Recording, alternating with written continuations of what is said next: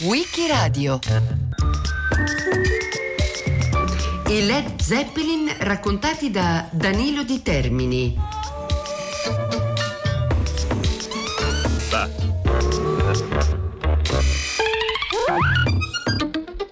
Glad Sachs è un piccolo comune nei sobborghi di Copenaghen. Dal 1964 la municipalità ha concesso a un gruppo di ragazzi l'uso di una palestra presso la Egegard School. C'è un palcoscenico e ogni sabato un gruppo di volenterosi attrezza un bar, aggiunge alcuni tavoli con delle lampade rosse e un po' di sedie che la trasformano in un music club. Gli organizzatori sono un pugno di persone entusiaste. Con la vendita delle tessere associative, dei biglietti e con i ricavi del bar, ogni sabato riescono a far suonare un paio di gruppi danesi e una band internazionale. Nel 1968 il Teen Club, questo il suo nome, conta circa 6.000 membri. Per l'inaugurazione della stagione di quell'anno, il 15 agosto è stato firmato un contratto con gli Yardbirds. Per una performance di 30 minuti riceveranno 7.000 corone danesi, che oggi corrisponderebbero a poco più di 6.000 euro. Gli Yardbirds sono uno dei primi complessi del rock inglese. Si sono formati nel 1962 e nel gruppo si sono avvicendati tre tra i più grandi chitarristi della storia, Eric Clapton, Jeff Beck e Jimmy Page. La loro musica è una miscela coinvolgente che intreccia il blues delle origini con la psichedelia. Il successo è mondiale, tanto che dopo gli Stati Uniti gli Yardbirds arrivano addirittura anche in Italia nel 1966 per partecipare al Festival di Sanremo. Cantano in coppia con Bobby Solo e Lucio Dalla, rispettivamente Questa volta e Puff Boom. Per i volenterosi organizzatori danesi c'è solo un problema. Un mese prima, il 7 luglio del 1968 a Newton, gli Yardbirds hanno tenuto la loro ultima esibizione e hanno ufficialmente cessato di esistere. Dopo il concerto il gruppo si è definitivamente sciolto, tanto che sul contratto preparato dal manager Peter Grant non sono indicati i nomi dei musicisti che suoneranno quel 7 settembre. Si decide comunque di presentare la band con il nome di The New Yardbirds, contando sul fatto che Jimmy Page, il chitarrista del vecchio gruppo, sarà presente sul palco. Tra i circa 1200 spettatori c'è qualcuno che si domanda se la formazione sarà all'altezza di quella originale. Lo stesso presidente del club, Lars Abel, nel breve discorso introduttivo al concerto, sbaglia il nome del cantante, evidentemente ancora uno sconosciuto. Nessuno ha idea che quella sera sta per assistere alla prima esibizione di una delle più grandi band della storia del rock, un gruppo che di lì a qualche mese prenderà il nome di Led Zeppelin. I'd like to introduce Led Zeppelin to you. On bass guitar, John Paul Jones. On drums, John Bonham. Lead guitar, Jimmy Page.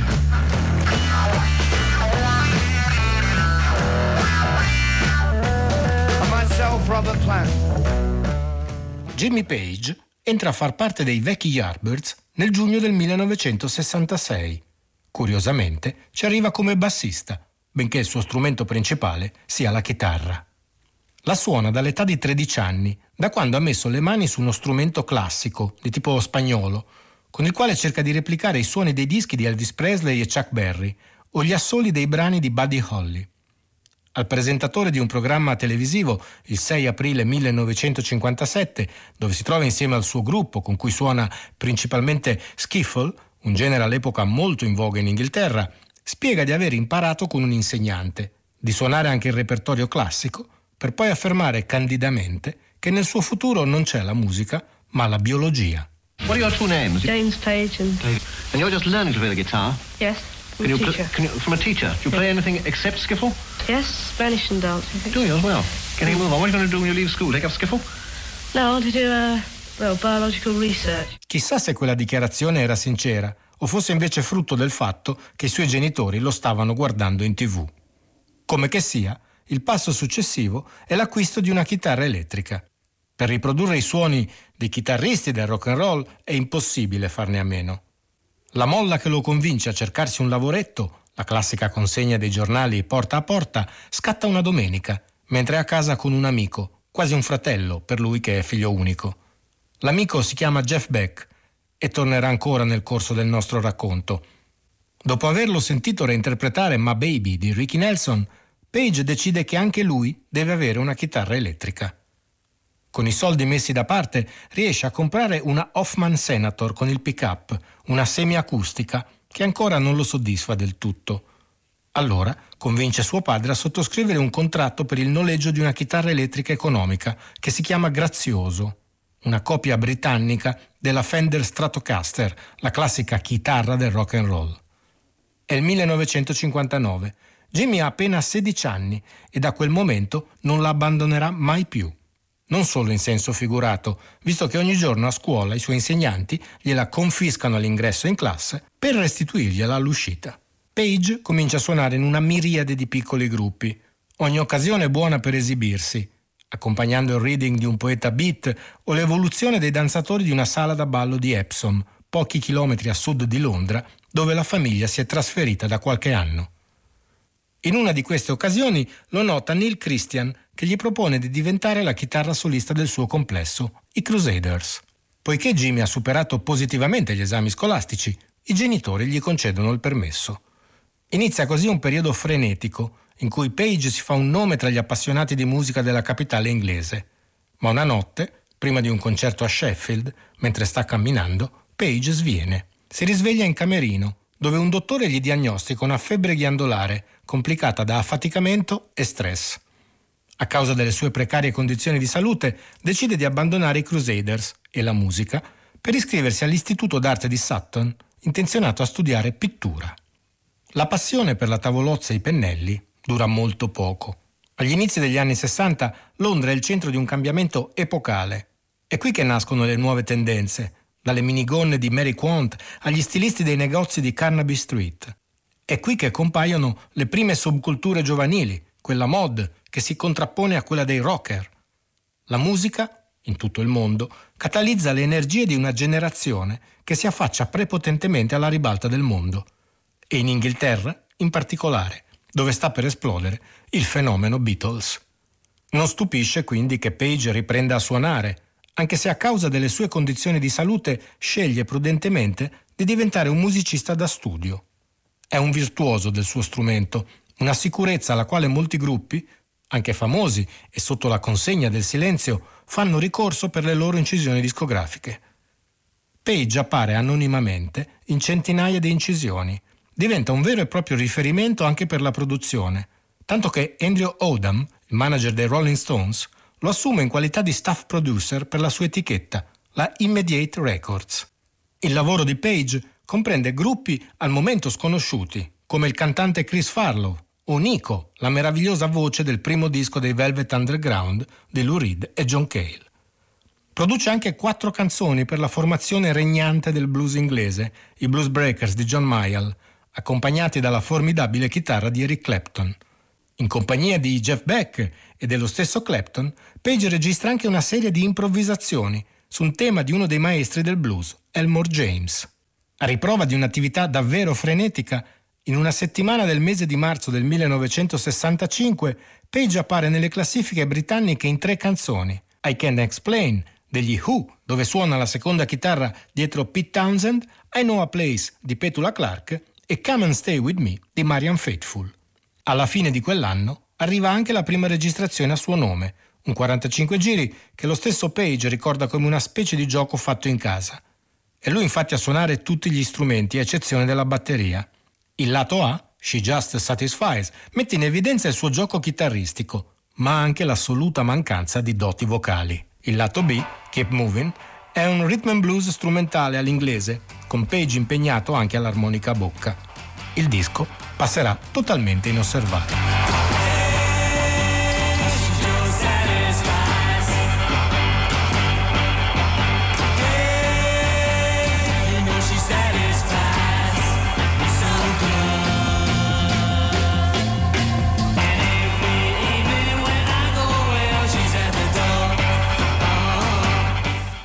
Nel 1966 ecco la svolta. Page è stanco del lavoro in studio e probabilmente anche dell'anonimato. Gli Yardbirds stanno attraversando un profondo periodo di crisi. Il bassista ha abbandonato il gruppo e il posto viene offerto a Page. nonostante non sia il suo primo strumento, accetta immediatamente. Dichiarerà in seguito che sarebbe stato persino disposto a suonare la batteria se glielo avessero chiesto. Nel periodo in cui seguivo Jeff ai concerti degli Yardbirds e il bassista ha deciso di lasciare, io mi sono unito al basso e la band mi ha seguito per darmi una mano in un paio di date. E poi è stato il turno della chitarra. Il debutto con gli Yardbirds avviene nel giugno del 1966 in un concerto al mitico Marquis di Londra. Ben presto, anche per le bizze dell'amico Jeff Beck, che spesso non si presenta ai concerti, Page si sposta alla chitarra e quando ci sono entrambi, insieme formano un duo inedito ed esplosivo. Intanto hanno già inciso un pezzo che farà la storia del rock, Beck's Bolero, uno strumentale ispirato dall'omonimo brano di Ravel. In quella seduta, oltre a loro due, ci sono Nicky Hopkins, pianista in molte incisioni di Rolling Stones, Kings e Who, Kate Moon, batterista proprio degli Who, e al basso un certo John Paul Jones. In realtà si chiama John Baldwin, proviene da una famiglia di artisti e ha iniziato a suonare il basso giovanissimo in duo con il padre, esibendosi a feste di caccia, celebrazioni religiose e cocktail party. Al college forma il suo primo gruppo, profondamente influenzato da contrabbassisti jazz come Scott LaFaro e Charles Mingus. Dall'ascolto di questi due giganti dello strumento trae la convinzione che il basso possa essere uno strumento guida e solista anche nel rock. A 16 anni abbandona la scuola per dedicarsi a tempo pieno alla carriera di musicista. Due anni dopo, nel 1965, cambia il proprio nome in John Paul Jones e incide il suo primo disco, uno strumentale intitolato Bahia. Sul retro, una composizione originale intitolata profeticamente A Foggy Day in Vietnam.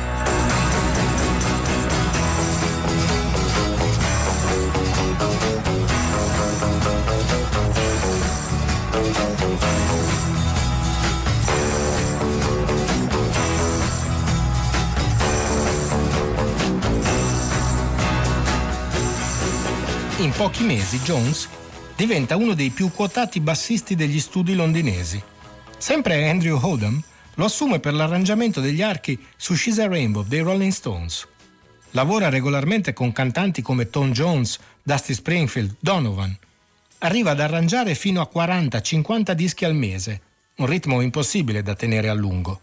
E infatti, all'inizio del 1968, Jones si ferma. Ricorda che finì semplicemente con il mettersi davanti a un pezzo di carta bianco e fissarlo, un po' come Jack Nicholson in Shining. Fortunatamente, in questo caso, la moglie Maureen, con la quale ha già due figli, lo esorta a smettere di trascinarsi per casa. Gli consiglia di unirsi ad una band.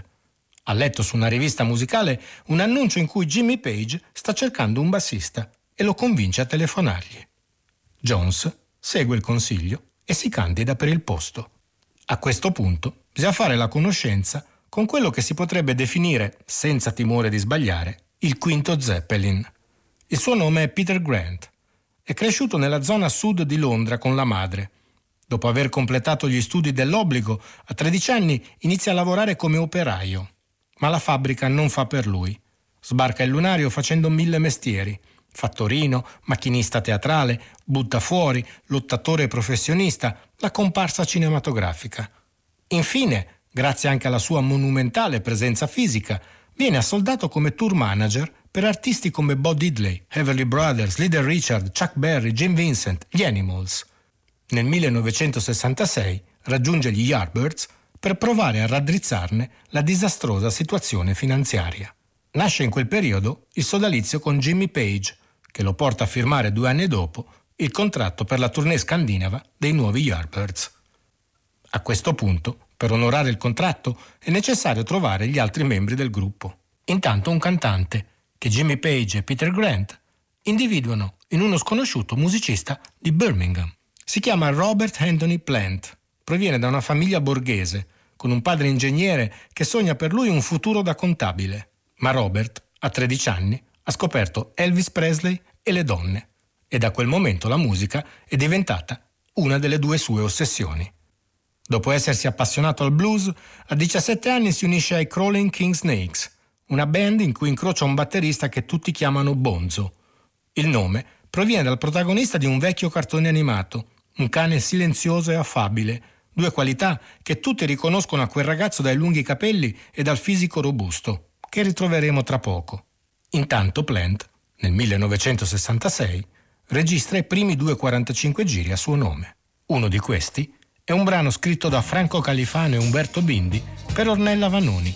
La musica è finita, al quale Anthony Clark adatta un testo inglese.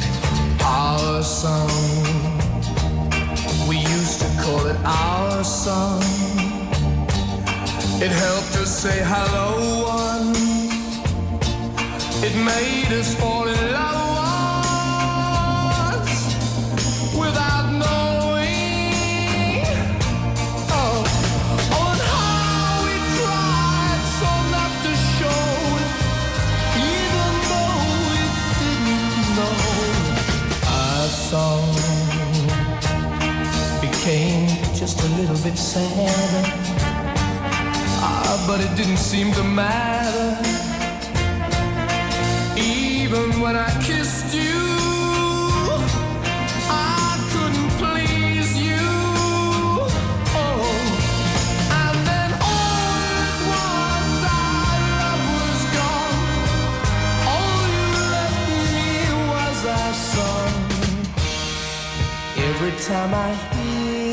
L'unico risultato di queste incisioni è la pubblicazione di una fotografia sul New Musical Express, una delle due riviste che contano in ambito musicale in Inghilterra. La didascalia descrive Plant come un diciottenne di Birmingham, con pieni voti in storia, inglese e matematica, e la capacità di suonare il violino, il pianoforte, l'organo e la chitarra. Ora si sta esibendo in tutta la nazione con il suo gruppo The Band of Joy. Il disco è già entrato in classifica a Birmingham e sta perlomeno plantando i semi del suo talento, con un gioco di parole molto british, con il significato del suo cognome. La Band of Joy ha una vita piuttosto complessa, se ne contano almeno tre formazioni e nell'ultima c'è anche John Bonzo Bonham. Nella primavera del 1967 il gruppo si scioglie definitivamente e per Plant inizia un periodo molto confuso. Si fa mantenere dalla sua compagna, lavora come catramatore sulle strade, forma un duo con Alexis Corner, il padre musicale di tutta la scena rock blues britannica. Infine, entra a far parte di una formazione che prende il nome dalla trilogia del Signore degli Anelli, gli Hobbs Twiddle. È durante un loro concerto a Birmingham che arrivano Jimmy Page e Peter Grant per ascoltare questo cantante dalla presenza magnetica, alto, lunghi capelli biondi, un vero e proprio principe delle favole, ma dotato di una voce in grado di passare senza sforzo apparente dal vocalizzo estremo al sussurro più emozionante. Page rimane impressionato dall'esibizione, anche se in seguito dichiarerà di aver pensato che evidentemente doveva avere un brutto carattere e che fosse impossibile lavorarci insieme. Non riusciva infatti a comprendere come mai, visto che cantava ormai da un po' di anni, con quella voce non fosse ancora diventato una star. I due si ritirano in una casa galleggiante sul Tamigi dove Page vive in quel periodo. Trascorrono qualche giorno ascoltando dischi, da John Baez al rock and roll, dal folk rivisitato dell'Incredible String Band al blues delle origini. Plant è entusiasta e appena lascia Page va in autostop a Oxford a trovare Bonzo Bonham per convincerlo ad arruolarsi nei New Yardbirds. John Henry Bonham è cresciuto picchiando sulle pentole da cucina della madre e su un bidone che il padre carpentiere gli ha adattato per farlo suonare come un rullante. A dieci anni sua madre gliene compra uno e a quindici suo padre gli procura una vera batteria, anche se di seconda mano e leggermente arrugginita. A 16 anni Bonzo lascia la scuola per andare a lavorare con suo padre, trasportando secchi di mattone nei cantieri edili. Lo fa volentieri, perché oltre a rinforzargli il fisico, è anche libero di suonare la sera. Mentre passa da un gruppo all'altro, imparando a non sfondare le pelli dei tamburi per la troppa foga che mette nei suoi assoli, trova anche il tempo di sposarsi. La sua ragazza Pat si è lasciata convincere al grande passo con la promessa che avrebbe smesso di suonare la batteria per trovarsi un lavoro serio. Ma subito dopo il matrimonio, Bonham incontra Robert Plant e la promessa viene velocemente dimenticata. Quando Jimmy Page va ad ascoltarlo, viene quasi folgorato e si rende conto di come avrebbe dovuto suonare la sua nuova band.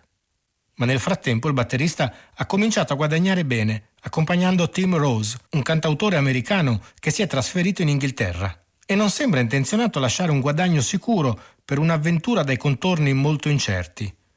Inizia così un vero e proprio pressing. Peter Grant gli spedisce 40 telegrammi nel tentativo di convincerlo. Ha capito che Page vuole Bonham ad ogni costo quando ha scoperto che il chitarrista, che potremmo eufemisticamente definire persona notoriamente molto attenta alla gestione del denaro, gli ha addirittura telefonato a sue spese e non a carico del ricevente come d'abitudine. Alla fine Bonham accetta, nonostante abbia offerte da Chris Farlow, un pupillo di Mick Jagger, e da Joe Cocker. Preferisce suonare la musica che gli piace piuttosto che guadagnare bene facendo una cosa che non gli interessa. Il tempo stringe, visto che il tour in Scandinavia si avvicina, e così si allestisce in fretta e furia una prova.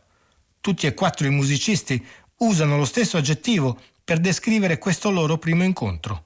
Magico. We first played together in a small room in Gerrard Street, in a basement room in what is now Chinatown. Abbiamo suonato insieme per la prima volta in una piccola stanza, in Gerrard Street, un seminterrato di quella che oggi è Chinatown. E c'era solo una parete di vecchi amplificatori tipo Marshall. C'era appena spazio per la porta e per nient'altro.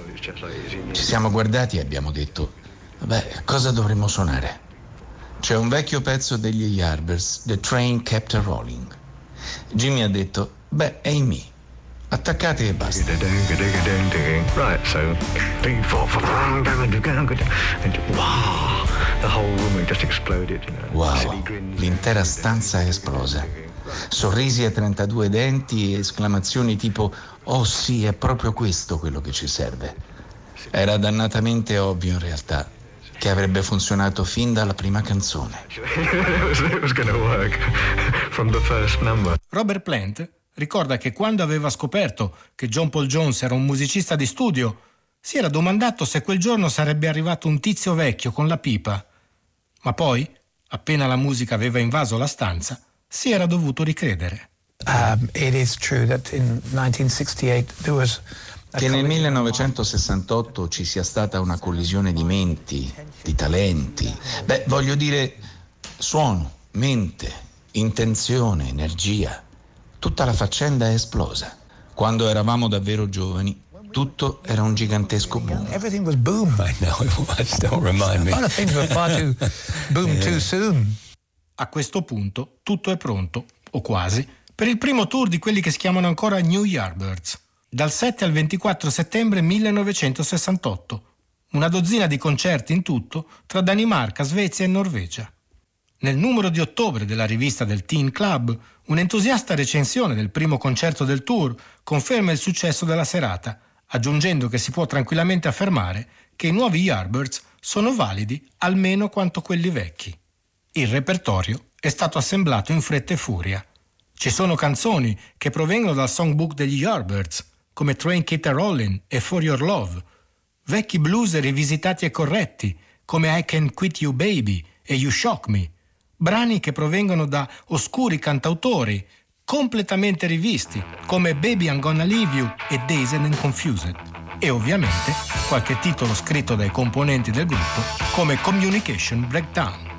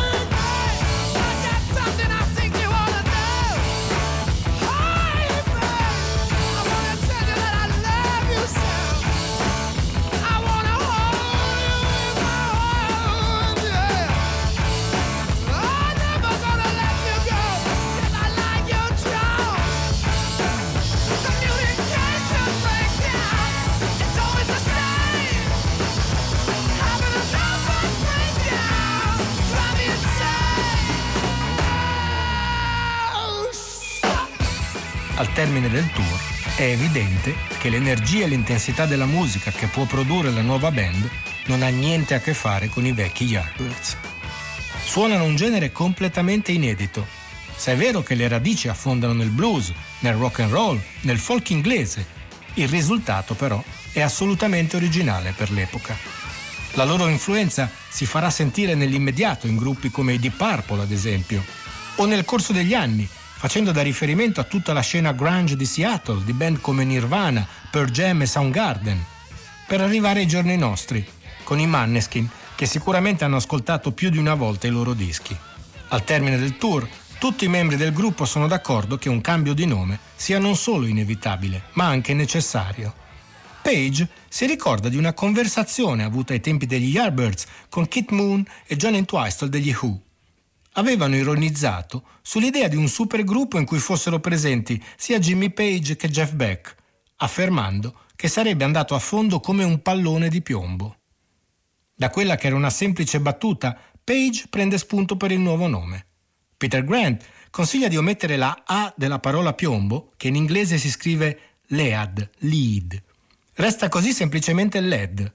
La parola pallone viene sostituita da Zeppelin, il dirigibile per antonomasia. Secondo il giornalista musicale Keith Shadwick, renderebbe perfettamente l'idea della loro musica, evocando la combinazione di pesante e leggero, combustibilità e grazia. Tra la fine di settembre e l'inizio di ottobre, i Led Zeppelin entrano agli Olympic Studios di Londra per registrare il loro primo album. Nel disco confluiscono praticamente tutti i brani suonati nel corso del tour appena concluso. Ora bisogna trovare solo una casa discografica.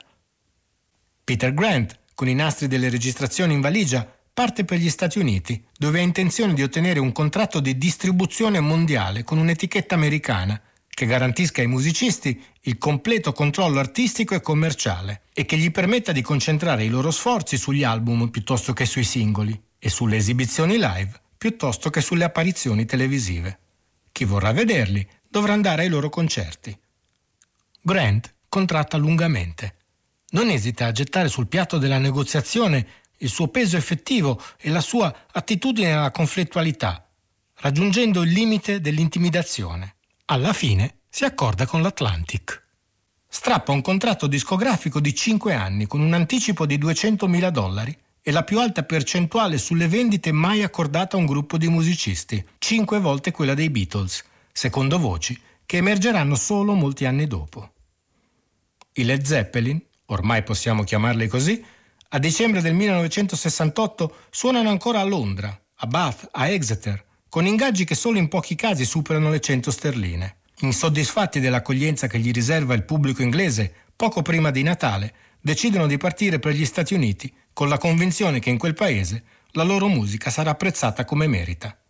L'uscita del primo disco, quello che ha in copertina l'immagine del disastro del dirigibile Hindenburg, è prevista per il 12 gennaio 1969.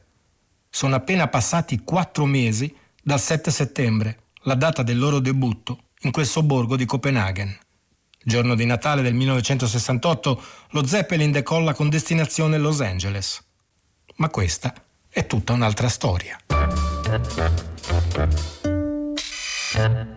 Il 7 settembre 1968 debutta a Copenaghen con il nome di New Yardbirds la band che in seguito prenderà il nome di Led Zeppelin.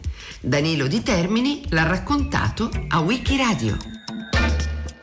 A cura di Loredana Rotundo, con Marcello Anselmo, Antonella Borghi, Natascia Cerqueti e Roberta Vespa. Per riascoltare e scaricare il programma vai sul sito di Radio 3 o scarica l'app Rai Play Radio.